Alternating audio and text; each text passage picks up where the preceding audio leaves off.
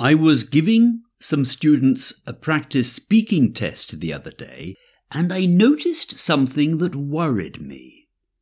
All students learn those set phrases for part three and part four of the first certificate speaking test. You know, those phrases for interacting with your partner. Examples. Yes, I agree with you. I don't agree with you, etc. The problem was that as I was testing lots of students, I noticed the same sentences again and again and no real intonation. They just sounded as if they had been learned like a parrot learns them.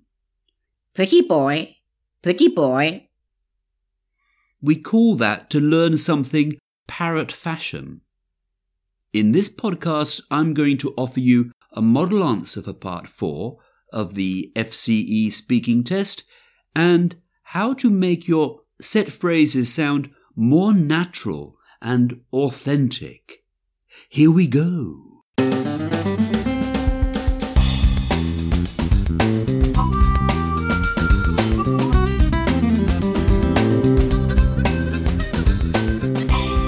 Hello and welcome to Practising English. My name is Mike Bilbrough and these are podcasts for students of English at B1 or B2 levels. For transcripts, please go to practisingenglish.com. Remember that part 4 of the first certificate speaking test is a continuation of part 3 these are questions related to the subject you have been discussing in part 3. What usually happens is that as you finish part 3, the examiner takes the exam booklet back and just begins to ask questions. The first question may be directed to just one candidate and then another to the other candidate then the examiner will ask another question and she may make a gesture to show that you should speak together. Or possibly, if she thinks you are quite fluent, the very first question may be directed to both of you to discuss together.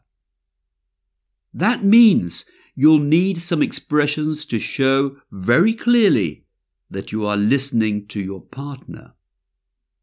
Okay, so that's easy, isn't it? You just learn a few of those phrases and bring them into your conversation now and again, and that's it. You've passed. Well, not exactly. While I was testing these students the other day in preparation for their FCE speaking exam, I had to listen to the same phrases over and over again. The problem was that they sounded so false. Students were saying, I agree with you, like little children saying the seven times table to their maths teacher. One seven is seven, two sevens are fourteen, three sevens are twenty-one.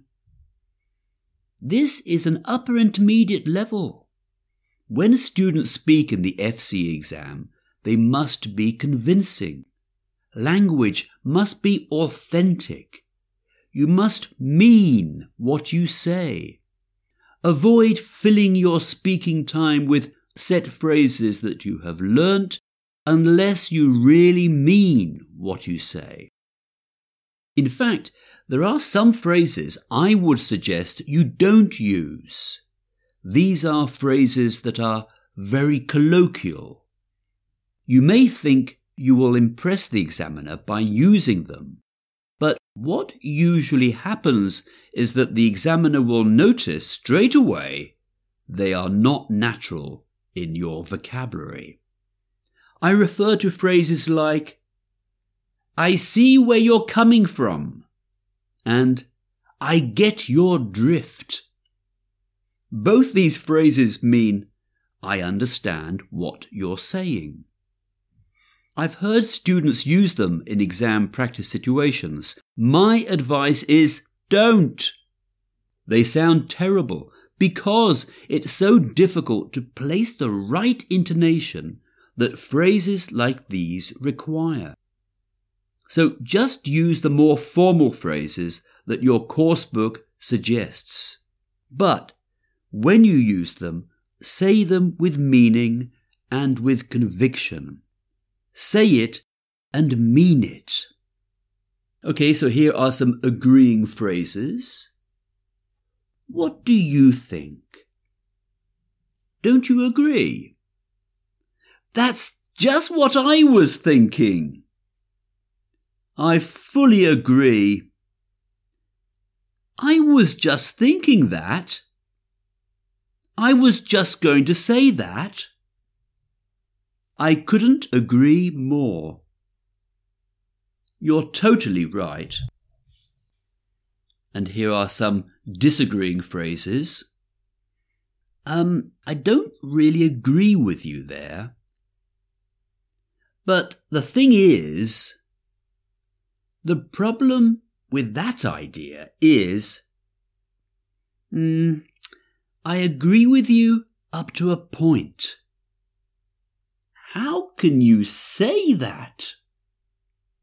Okay, so we're going to listen to our two visiting FCE students now, who will demonstrate a model example of part four of the speaking test.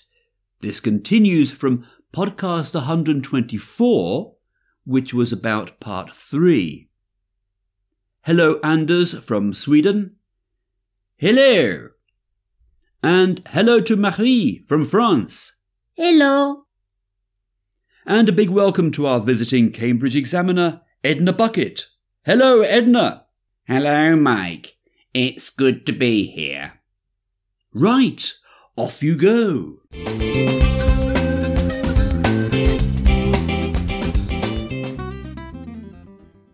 Anders, do you think it's important to learn what's happening in the news every day? That's a good question, and I think the answer is I suppose we should. Everybody ought to take an interest in the world around them. After all, it's our world, and what happens is our concern.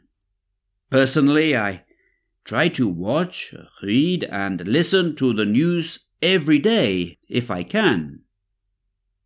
And you, Marie? What do you think?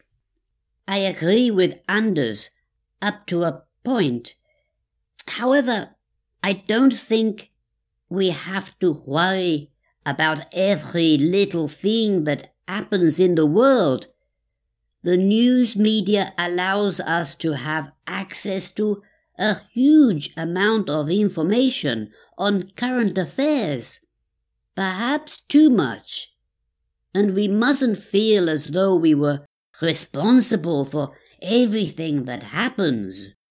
In most cases, we can only be observers.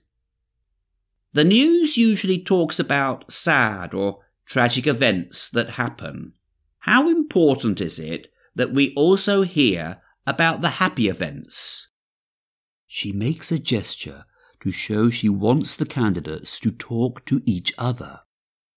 The candidates move their seating position so they can face each other. Oh, yes, that would be a good idea. I heard recently that fewer people want to know about what's happening in the world because it makes a, a lot of people depressed. If we could balance the bad news with uh, some good news, perhaps more people would take notice. Don't you agree, Anders? Hmm. The problem with that idea is that by adding happy news items into a news program, just for the sake of sounding optimistic, might not reflect the reality of world events. It might even make the serious news sound more, uh, trivial. I don't agree with you there, Anders. There are people and organizations, um, NGOs, doing wonderful work to save the rainforests and to stop the killing of African wildlife, for example. These are real stories, and people deserve to hear about them. Well, what do you think? You're totally right, of course, and I think these stories are reported to the general public. We can read about these positive stories on news apps, for example, where there is more space to write about that sort of encouraging news. My argument is that perhaps we shouldn't have a half hour daily news program on television about terrible events happening in the Ukraine war, mixed with, um, lighter news stories about uh, saving elephants. How can you say that? As far as I'm concerned, saving elephants is not a trivial piece of news. It is extremely serious. It's about saving our planet. Thank you very much. That is the end of the test. And that's all from us today at practisingenglish.com. Until next time, goodbye.